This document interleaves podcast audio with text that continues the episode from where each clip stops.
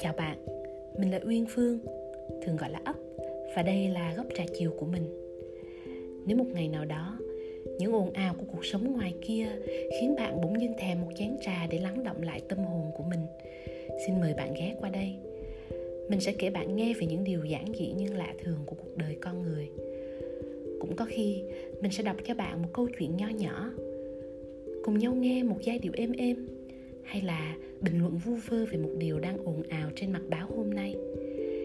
Chén trà của mình có khi ngọt, có khi đắng, nhưng sẽ không làm bạn mất ngủ đâu. Mình hứa.